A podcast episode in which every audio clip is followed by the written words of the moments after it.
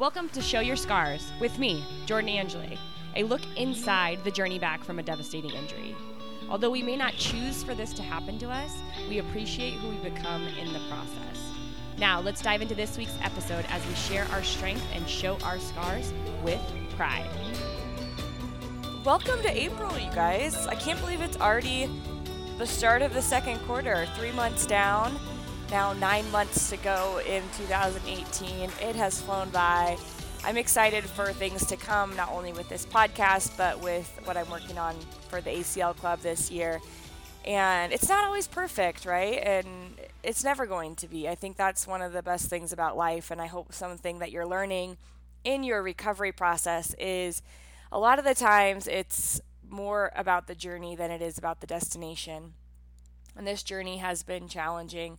Your journey has been challenging, but it enables you to grow in ways that maybe you never even expected before. So I have Stuart Singer again on the podcast. We missed a month, skipped over March because there was a lot happening in both of our worlds. And now he's back for the first podcast of April. I'm excited to have him back because he is just a fun one for me to talk to.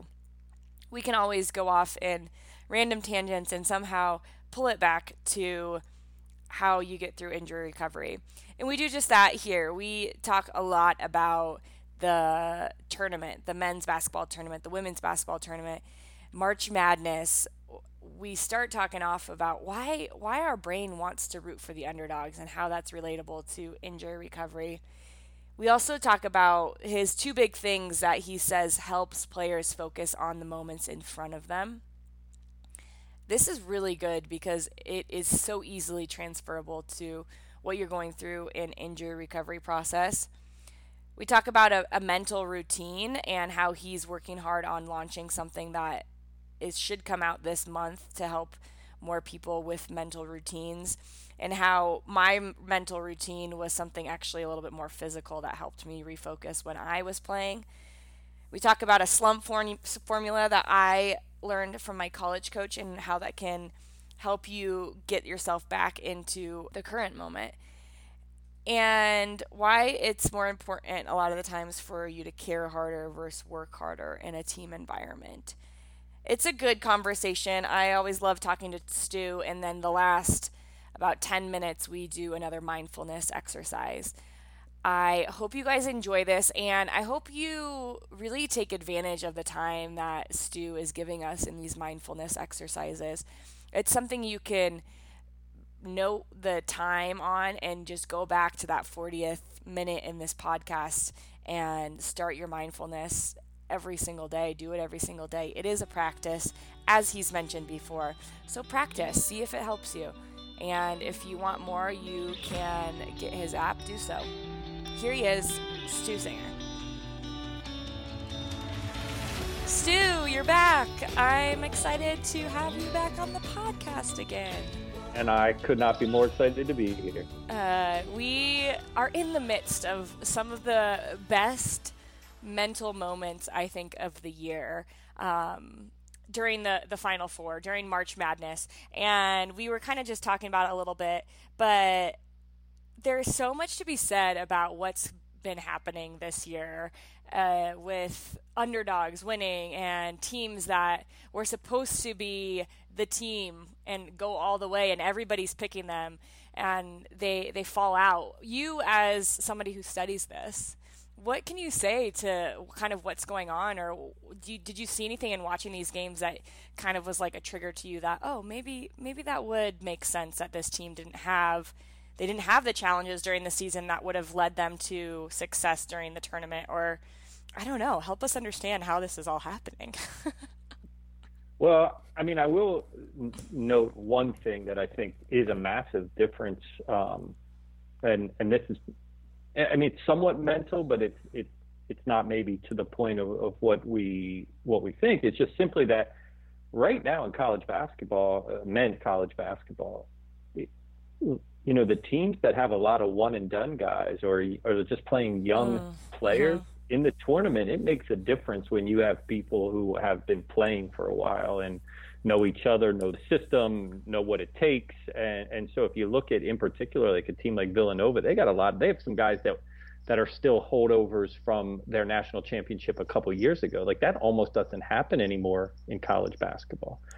Right. So that matters. And Loyola of Chicago is the same way. I mean, they have guys who, you know, these are not the guys that ended up there are not the, you know, five-star guys coming out of high school. So they developed into what they are. And so being a part of a program matters. So that's one piece. But I also think that another piece that comes up a lot is just the ability, you know, they talk about it and they'll say, I even heard Kansas talking about this. And Kansas is certainly a blue blood, and their head coach, you know, this morning talking about, we didn't focus on making it to the Final Four. We focused on playing Duke. And what he's trying to say is, let's not get ahead of ourselves. It's not about getting to the Final Four. It's about the team that we're playing, about knowing the scout, about knowing their personnel, about playing this game, not getting, you know, into the future. And that's great. That's a great point to make. Mm-hmm. It's a lot harder to do right than it is to say. And I think that, to me, is the elephant in the room sometimes. Yeah, and how do you focus on that one particular moment and in who you're playing and what are you work with a lot of basketball teams in particular, actually, and what are you teaching them in your sessions that can help them in those moments when they're playing an opponent or when they're in a big game? What are some, like, and this is transferable. That's why I think we're talking about it. This is so transferable to wherever you are in life, staying focused on the moment ahead of you or the moment that you're in allows you to perform at your peak, at your best. And what are you teaching these athletes and how to do that? Well, so there are two big things. The first is I say all the time to teams that I work with when I'm giving, even if I'm just talking to a team that I'm not working with often, but I ask the question of this: how do you expect to be at your absolute best when the chaos and stress is at its peak if you have not trained for that moment? Yeah. Like, if you haven't trained it, why would you expect to have it in these massive moments? And so, you know, first and foremost, we have to get to a place where we accept that, of course, physical preparation 100% matters. I'm not taking away at all from the, you know, repetition. And if we repeat it enough, it creates muscle memory. And so when we're in these moments, our body takes over. Saying that, man, there are so many different variables that we're dealing with, bad calls and, you know, just mistakes and errors and anger and frustration and all these things that are going on. You know, a cheap shot someone gives you and the ref doesn't see it. There's just so much more to it than to say, well, if we repeat this enough, you'll just do that. It doesn't work that way. And coaches, you know, at the end, and right now, if you listen to Loyola's coach, all they talk about is how confident they are and how much they believe. They're not talking about, right, well, tactics. We had a lot of repetition. So, like, so we know this stuff. And yet sometimes, I would say the majority of the time, we don't recognize that it takes work prior, do the work prior. And then those moments, you know, you have something to rely on. And then the second part that I say, so, you know, the first part is, why would you think you're going to have it? But the second part is, okay, so tell me, Stu, what are we going to do? And so you have these team sessions that I do, and then we have individual sessions with athletes that we do, and then we really do. I mean, I work with the use of mindfulness with every team that I work with. I teach them mindfulness. Some players love it more than others, obviously. Some coaches love it more than others, obviously. But, you know, this is my thing. It is the way to train the concept of play who's in front of you. Right. Don't play the next game. Play who's in front of you. Do what's in front of you. You know, and like you said, it's transferable, not just to what you're focusing on in terms of performance, but if you're injured, connecting back to what this whole podcast is about is, listen, you can't worry about where you're going to be in 3 months if you're not taking care of where you are today. Right. And it sounds so cliche, and it's or also on the other hand, it's just saying, oh yeah, of course, dude, that makes sense. And all I would say is try doing it. It's not as easy. It is not as easy as it sounds. And then somebody tries to do it, and they're like, wait a second, I'm struggling with this. And so you got to put in that work. When I was playing back at Santa Clara, I had like a little.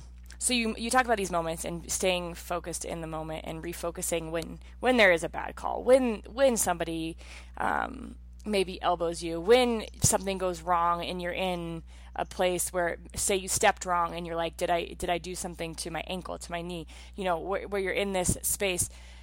I used to refocus my brain. I would tap my leg 3 times. Yeah, really good. When I was in the game, I would just like, all right, time, you can't control that, like, let that go. And then I would focus back on where the ball was and what I could do to help my team. Are you pro things like that, or are you to help you refocus? I don't. What do you call that? Mental routine is what I call it. Okay. So I absolutely am. I'm in the midst of creating an online training platform. Sweet. That will be launched later next month or mid-month, probably April, I'm hoping. And one of the topic areas is the concept of mental routines. You know, we need to have something sometimes that is the equivalent of smacking us upside the head. Right. And saying, wait a second, like, this is not where I need my attention to be, and let's move it. And so, you know, I don't know how you learned it. I don't know if someone, you know, taught you that, or you just came up with it yourself, but absolutely. It's a great, I mean, we can go, there's deeper steps potentially to it. I mean, not that much deeper, but there are deeper steps to it. But absolutely, it's an effective tool because it's the reminder to shift attention. And that's really what we're working on at that point. Right, to shift attention back to the present and back to what you can control, which is what you're thinking. Like how much more we can. What matters right now? Yeah. What matters right now? Yeah. Where's my mark? You know, I mean, it's simple as that. Yeah. Another thing that I think about, and I actually did a podcast on it a couple weeks ago, is just this idea of underdogs and our brains kind of latching onto those underdogs, right? We want them to win. You already admitted to me that you had Virginia going all the way to the championship. Thanks for calling me out. I actually was silly enough. I thought that the brackets were due Friday and not Thursday, so I didn't even get my bracket in. How many years I've been doing this and I didn't get my bracket in for my family pool. And so I didn't even get to choose anybody. But you know, the tournament starts and right away we're like latched onto these underdogs. And I think there's a real mental thing about underdogs that should be spoken of, because I was trying to relate underdogs in the podcast to this feeling of injury recovery and how why we like underdogs, to me, is like they have a story, right? The odds are against them, and we as humans want people to overcome. I think we really do. So we latch onto those. Do you see also that, I mean, do you see the way that I was relating that to the injury recovery, and how can you help people realize that staying in the moment and but also being true to their story, right? And accepting, like, this is a tough moment, and sharing tough moments with others can really help them get the success, find the moment that then they are triumphing, or they are getting through it and over it, or they're going to the Final Four, because they're so real in that moment that they allow others to join them in their journey. Yeah, I mean, there's so much to draw from, but of course that concept of underdog and caring, and I know this is going to sound a little bit corny, but you're so right. Like, I heard somebody talking about, like, well, unless somebody is already a Duke fan in an arena, they will never be cheered for. Like, they'll always be the other team, whoever it is. I mean, it could be Kansas, who is another blue blood, right? And Duke will still be the team that everybody's rooting against if they're not already there to watch Duke. And it's true. And the question becomes why. And it's usually because, you know, and that's the downside of success, is that we want people to succeed. We want people to succeed. And then they succeed for too long. And they're like, I don't like them succeeding, so I want somebody else to succeed, you know, yeah. But I, you know, getting back to that concept of caring, you know, I'm a big believer in particular in teams. Mm-hmm. And we can define teams differently in terms of rehab, but let's stay with the team, and then I can jump to how we can define it in rehab, is that it's not always about we need to work harder. Sometimes we need to care harder. Yeah. Like, what if an entire team is nonstop celebrating the successes of the rest of the team? And yes. I got to tell you, you know, like, let me just say this. The teams that I work for are phenomenal. I literally don't – every team that I work with is great. The leadership is really good. They've had success, you know, and so this isn't bad. But now and again, what you have is a lot of people who are high achievers that get caught up in their what do I need? What do I need? What do I need to do to help us? You know, it's not necessarily this narcissistic self-focus. It's how can I help us? Mm-hmm. But sometimes how we can help us is by actually, like, really caring. I mean, legitimately caring, even when you're not doing well. Yeah. Even if you're not getting the playing time you want, even if you are getting playing time, but you just happen to not be playing well, and you can still care about somebody else is just having great success right now, and that you're like, you know what, I'm going to celebrate their success. I care about them succeeding. Mm-hmm. That is a massive mind change, but it's so relevant and it matters. And so how do we change that, like, concept of team to, hey, I'm getting over, or I have an ACL injury, and like, the team that you surround yourself with, your family members, your friends, your legitimate teammates, if you're, you know, away somewhere and that's who you're, you know, around as you're going through your rehab, you know, and then certainly the PTs and the surgeons and everybody else, like, they're all part of your team. And can we care deeply about the successes? Not are we keeping up with anybody else? Because sometimes our successes are not at the same level as the person sitting right next to me doing the rehab, and it doesn't mean we're not succeeding. Absolutely. And so, you know, can we get really into the successes and what's happening now, and get out of the comparison game? You and I have talked about that already, and probably already in the podcasts previous, but it's such a powerful thing. It's so easy to miss, and it's so easy to, like, hear and say yes and then slide backwards on. It really matters to celebrate current successes, period. Not in comparison to others, but your own current successes. And one of the things I learned from my college coach when I was in a slump was he would say, this is my slump formula: work hard, play simple, and be positive. And it wasn't just positive with yourself, it was positivity outwardly as well to other people. And I think it's so important in the, you know, now that we're talking injury recovery process, is you are constantly thinking about yourself, constantly, and to allow your brain the break of saying, oh, look at you, Jessica, like, you're doing so well. You're sitting next to me. You're only 3 months out of whatever you're doing, and you look great. Like, I just saw you squat over there, and that made me happy because I know that I'm going to get there too. Or, like, I know that you've worked so hard.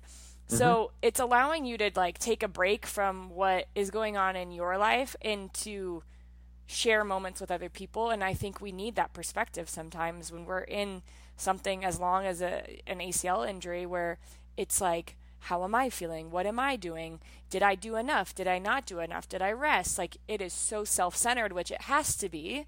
You know, you have to stay in those moments, but allowing yourself to be positive with yourself also you have to be positive with other people too. And that's one of the things that's really stuck with me from what he has taught me. Yeah. First of all, really good advice from your coach. Like, that's good stuff. And one reason is because it's 3 places of attention mm-hmm. or less. Sometimes we give right. And like, I'm done. Like, I don't know anything that you just said. Like, so 3 or less is a big key. And, you know, it's funny because I use the, you know, when you feel your, like, you know, a lot of times we call it getting into yourself when you're in a slump and, you know, you just kind of suck inward and like, what's wrong? Why can't I be better? What's, you know. And then you're just worse and worse and worse. It's just worse. And what also happens typically is that all of a sudden, like, things like your communication also get mm-hmm. sucked into you. So this one little thing that's a really simple, you know, not simple, but, you know, it's you don't have to be talented to communicate. That's effective. That's important. That also goes down. So you're not playing well, and then you're not even doing this one thing that, like, if you broke both your legs, you could still do. So right. like, so it has a bigger impact. And so I use the phrase, which is even, you know, more simplistic, which is just simply, you know, get out of yourself and get into your team. And so be louder, be more, you know, cheer more, you know, if you're not, you know, scoring, you know, but you make the pass for someone that does score, or even if you don't, just make, you know, somebody else, you know, makes the pass. It doesn't matter, you know, get more into them. And the more you pour into them, the more you come out of you. Mm-hmm. And now you said, instead of overthinking, like, what's going on with, all of a sudden you're just back to playing again. Right. And then that's when a lot of times the quote unquote slump kind of comes to an end. Yeah. That's all good stuff. And I think it's one of the big reasons why going from a team to, you know, when you are injured and you're by yourself, not only do you not get to be with your team and get to do what they're doing, but you don't get to celebrate those little moments with them. And, you know, I think that's why we as humans like team sports so much, is because team sport is a family, we can relate so many different areas of our life to what being a team is like. And so, you know, in your family, you celebrate the wins of other people. In your team, you celebrate the wins of other people. And it's for the greater good of the unit, and we want to be a part of that. And I think we've talked about this too before, is that staying involved with your team, if you are in a team sport, yes. when you're injured, is so important because of those moments. Like I said, you get out of you, like you said, and into your team, and it allows you to feel connected. It allows you to feel accomplishment, because in some way or another, your voice helped them. Maybe and you know what? There's truth to that. Like, it's not cliche, and it's not, you know, just, you know, coach speak. Mm-hmm. There is truth to that. One of our players at Maryland this year tore her ACL mid-season and was having a phenomenal season, like, great season. And, you know, but stayed really connected and really positive, and really supportive, and everybody loved it. You like I know that it was, you know, good for her as well. It maintained some kind of role, you know, or some kind of purpose. Mm-hmm. You know, mm-hmm. so it matters is the bottom line. These are all good things, and there's also moments that are just, like, difficult, and it's hard to get out of your own head. And I kind of disclosed to you that I'm having one of those right now. I've had 7 knee surgeries on my left knee, and sometimes I do stuff and my knee does not like it. And I worked out on Friday, and it's Tuesday, and my knee is still swollen. So I put some kinesio tape on it today, hoping that I can drain some of that swelling out. But for me, it's really difficult because I'm not competing at a high level anymore, but I want to be able to go through the day and not be thinking, oh, should I do this? Should I do that? Should I rest? Should I try to work out. And I think a lot of people deal with this, these little setbacks in life and injury recovery, and how key is mindfulness in helping you just get out of those, you know, that brain back and forth that can happen during setbacks. All right. So it's weird how certain questions kind of like create, like certain things will come up with me a lot in a specific period of time. It's weird. Yeah. And so earlier today I was working with one of my athletes from a team that I work with. And this is year two of us working together. And last year when we began, it was because he was struggling, you know, was in a new program and just was like literally struggling, trying to find like, wait a second, what is this all? Yeah. This isn't working yet. And I feel like I'm doing all the right things and I am not getting ahead. I'm not getting time. I'm not getting what I need, you know, and really put in the work though, like did the mindfulness, did the weekly sessions, did the in between on their own, you know, yeah. on his own sessions, and really made a lot of improvement by the end of the season. And now this year has not only, you know, made improvement, became a team captain, wow. you know, a starter, mm-hmm. You know, in a big time leadership role. And you know, we're talking today, and really we're doing a wrap up of the season, because I do that with everybody. You know, what was good, what was bad, what do we want to do more of, you know, what do we need to capitalize on, all that kind of stuff. And the difference from year one to year two was like what he said was, this year I knew when things didn't go right that they were gonna go right, that we were gonna figure it out. It was gonna work out, you know. And so we were in this difficult moment, but it wasn't like, oh my God, now we're in it, snowball. And maybe we'll never get out of this, you know. Right. And I think, you know, the way that relates to what you're going through is that I'm sure that you've had these moments before, right? Oh. Like you've had multiple times, and you know what? Like at some point, the swelling goes down. Yeah. The knee feels better.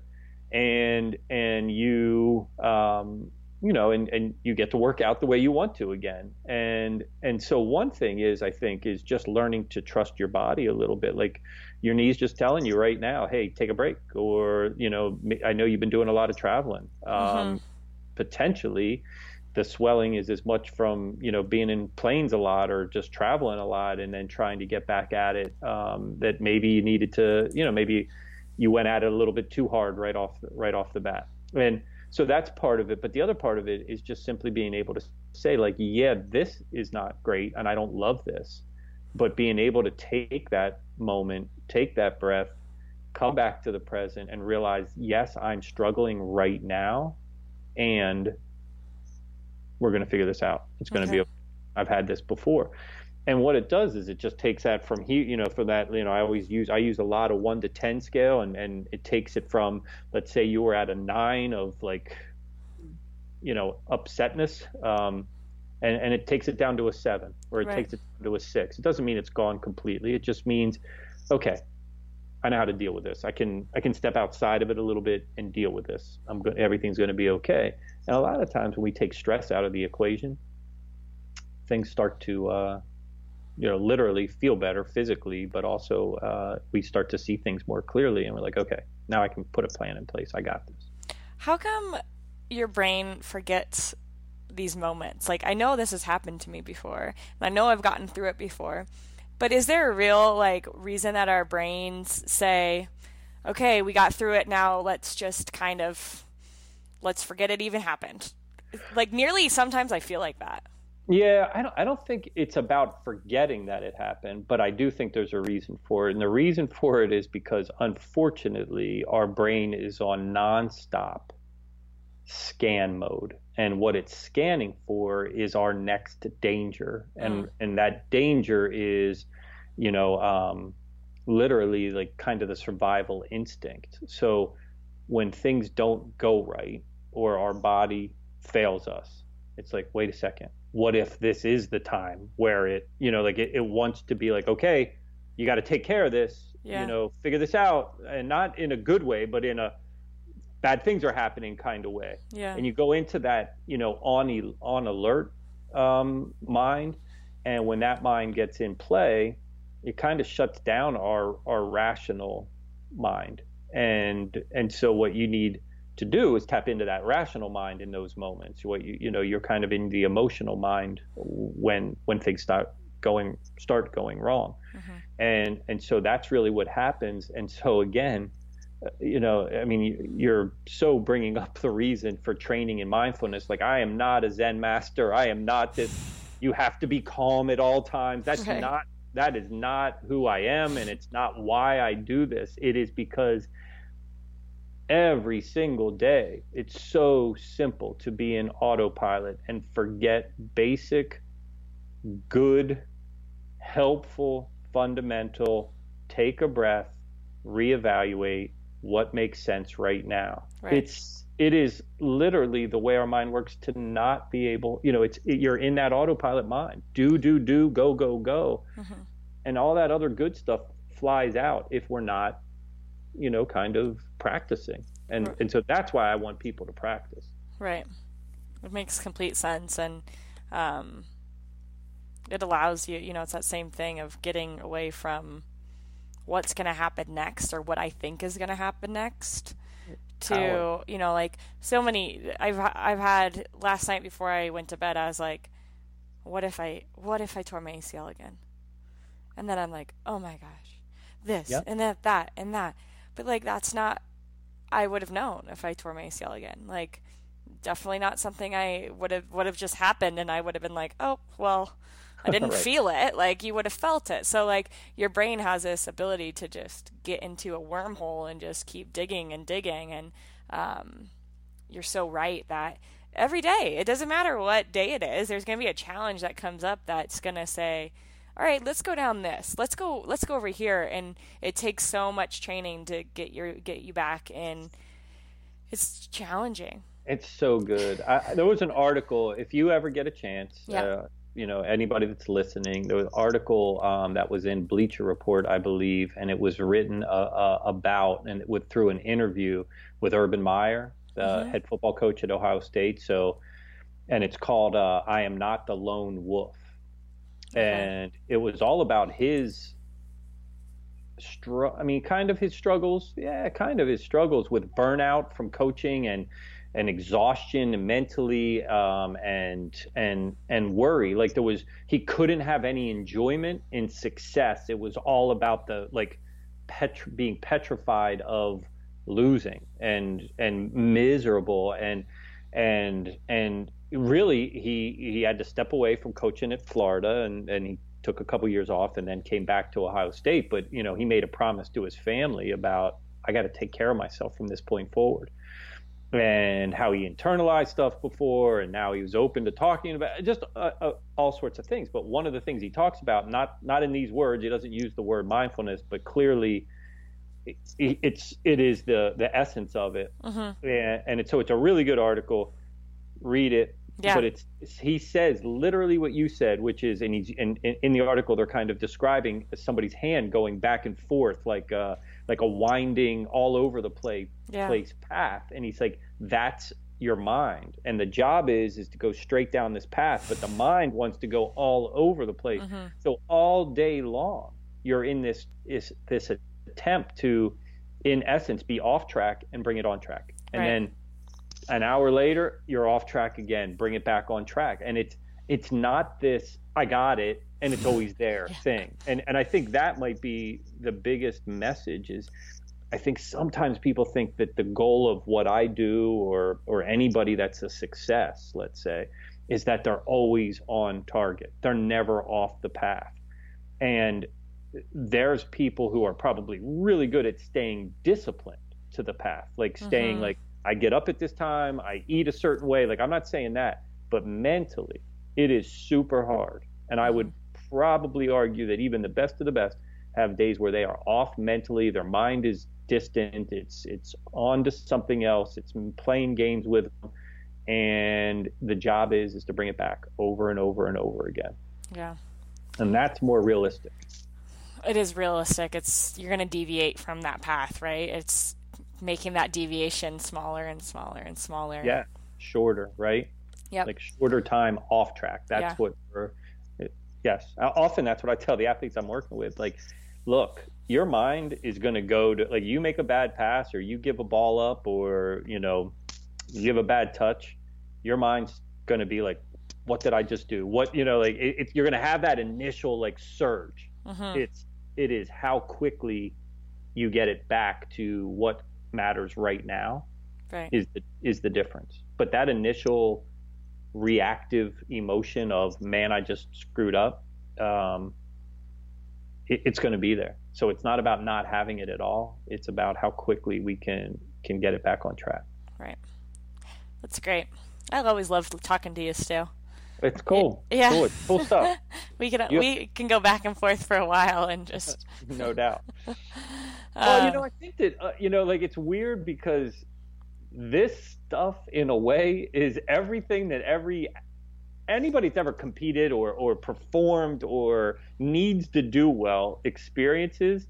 And yet, I don't know if we take enough time to have these conversations and get this kind of, and I'm not patting myself on the back of educating people, that's not my point at all, but like, you asked a question, well, like, why does my mind forget that? Well, there's a reason behind it, and like, there's a reason behind it, and if more of us knew that, then we would possibly be on the track a little bit more often. And I think it allows you to like have a little bit of grace toward yourself that, gosh, you're not going to be perfect in this. Like, it is called mental training for a reason and mindfulness training for a reason, and you train to play a sport for a reason, and you go to rehabilitation for a reason, because you're trying to get as close to you as you can to your, you know, what you are capable of doing. Yeah.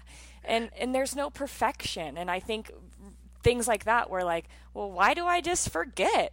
Like, it reminds you that, like, because you're like, our brains are not wired to allow us to do that all the time. Like, it's just, and that's okay. And here's a weird way of thinking about, or a weird in a helpful way of thinking about it, which is, you know, we don't want to not have that scan mode, because scan mode is ultimately the thing that, you know, we're mindlessly looking at our phone, and we have to cross a street, and we step out into the street, and all of a sudden the corner of our eye catches something moving, and we jump back. Mm-hmm.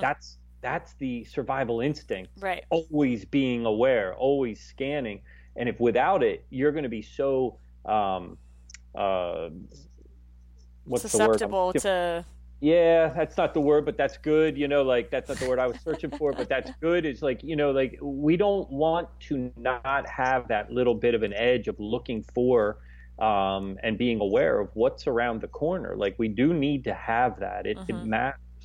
And so that's why it's there. So instead of beating ourselves up because we have this thing that technically helps us stay alive, like, that's a relatively important thing, right? Like, let's not beat ourselves up about it, but we can get way better at knowing, like, hey, I'm walking towards the edge of a cliff, that's real and bad, and hey, I just gave up a ball, bad but not life-threatening, okay, how do I deal with that? Because that's different than you know, or hey, my knee's swollen after a workout, bad but not, you know, life-threatening, and I'm probably going to be okay. And so, okay, let's figure out my process for dealing with that. That's not, you know what I'm saying? Like, that's what we're trying to do, is being able to differentiate those things. Yeah, that's great. Do we have time for mindfulness, a little training, or you want to? If you're good with it. Yeah, let's do it. Maybe just 10 minutes. I know. Or like 8 to 10 minutes. A lot of people had some good feedback from last time, so you're doing good things, and I hope some of those people. I know you mentioned a few of the listeners have reached out to you, and chatted with you about a few things. So, and your app is there and ready for anybody who's interested. Yeah, absolutely. And can I set up our mindfulness though? Yeah, absolutely.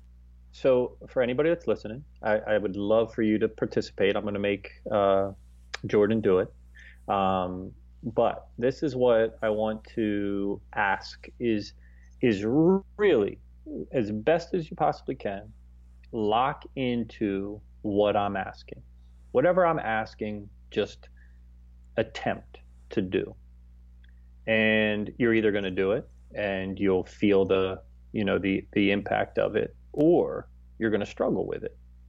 And your mind's going to try to take you different places, like Jordan and I just discussed about going off track and how do we get back. And in some ways, that's almost good, because that's the practice. That's the doing another rep of getting off track and bringing it back. So it's actually not a big deal when our mind gets off track. However, what we're trying to do is be as good as we possibly can be at becoming aware. And then when we become aware of it being off track, okay, where is my mind supposed to be? This single place of attention, my breath, or I might do, body scan or something, whatever we're about to do. And so why does that matter to your listeners who are right now going through rehab and trying to get their knee or some other injury back in place? Because there are going to be those days where you're off track, either physically off track, like, damn, I just got news today that I'm not as far along as I'm supposed to be, or just mentally off track. I had a bad day, like things didn't feel good today, or, I was cruising along and today was a setback day. Mm-hmm. And then your mind's going to try to play some tricks on you and tell you, oh my gosh, what if this and what if that, right? And once we get there, we're into the future. And we're predicting something. And that's where anxiety and stress start to really click in. So the whole goal of what we're about to do is just to go for it in terms of train myself to come back to the present. Great. All right? Yep. All right. So go ahead and close your eyes. And every time that I begin, I ask everybody to first just kind of get into that relaxed position. If you want, try to feel your shoulders almost drop towards the floor. Just get nice and relaxed physically. All right. Let your face relax. Let your eyebrows relax. Anything that, where you hold a little bit of tightness, just kind of let it loosen up a little bit. And then the next thing that we want to do is we want to start with 6-1-7 breaths. So we're going to take a breath in through the nose for a count of 6. We're going to hold it for a pause of 1. And then we're going to do a full exhale through the mouth for a count of 7. And when you fill up through the nose, you want to feel your stomach and your rib cage expand, your chest rise, hold it. And then a full exhale, let everything go. And we want to try to do 3 of these.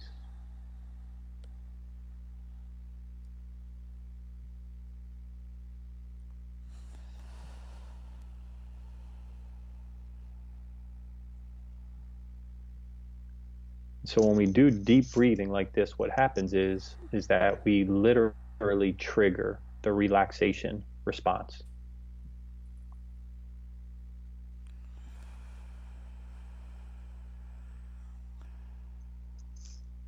Now what I want you to do is just find normal rhythm of your breath. Whatever feels normal to you, just find that normal rhythm. Inhale, exhale, and just try to give all of your attention to the full inhale and then the exhale. Whatever you did earlier today no longer matters. Whatever you're going to be doing tonight, doesn't matter, it hasn't happened. Any random thoughts that pop into your head, just recognize it and then return it to your breath without judgment.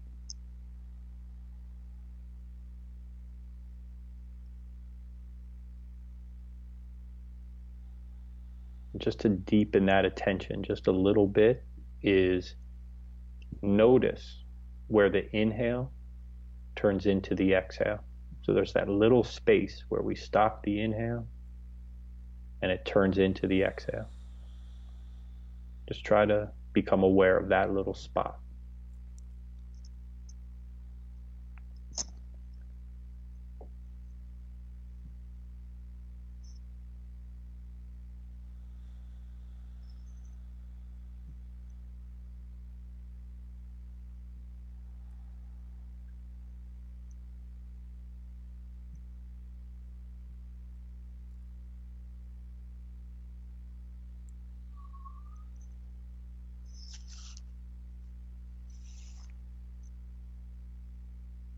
And if your mind happens to go off track, which it will, just become aware of it. Bring it back to that central place of attention, your breath, without judging it.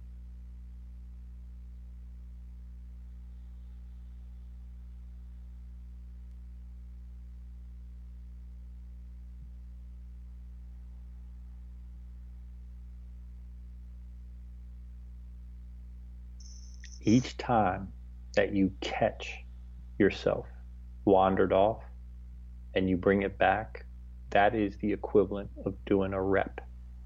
That is how we build the mental muscle that it takes to become aware when we're in the throes of some moment where our mind is trying to get away from us and trying to focus on the negative.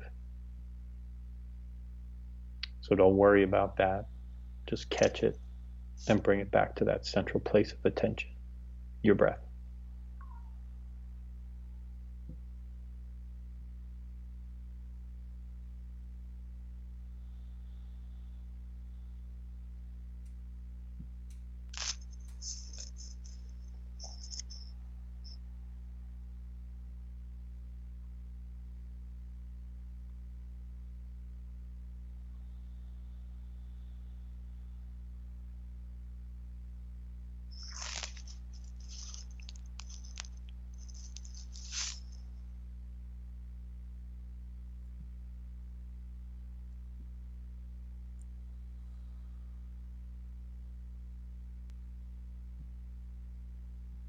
Just shift your attention just a little bit for me. We're going to deepen our attention and just find where you feel your breath in your body. So do you feel it in your chest when you inhale and exhale? Do you feel it in your stomach? Do you feel the air as it comes in and out of your nose? Just find the feeling of your breath in your body.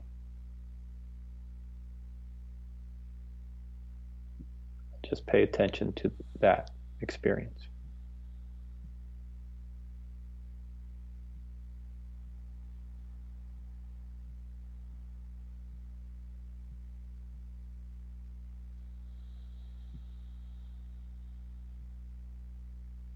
If you lose it, if your mind gets off track, become aware, recognize it, and bring it back to that central place of focus of where you feel your breath in your body.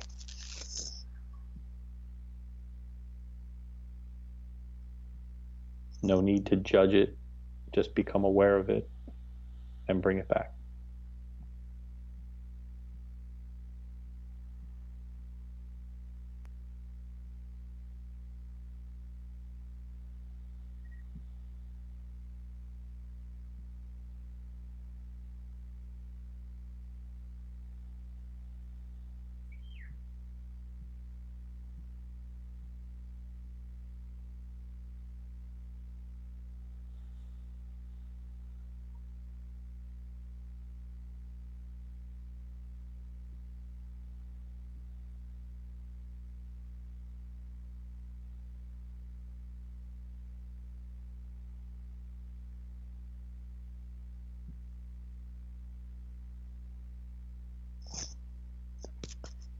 If you lose your attention 100 times, the job is to bring it back 100 times.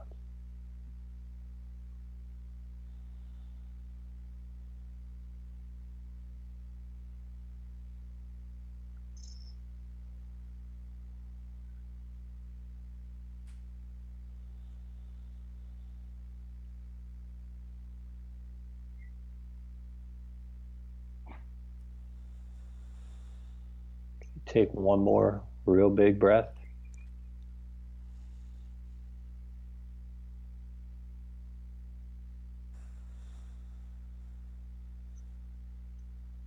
Feel your feet where they touch the floor, and go ahead and open up your eyes.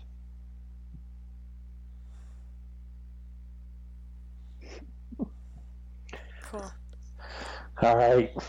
Well done. Thank you for that. Yeah.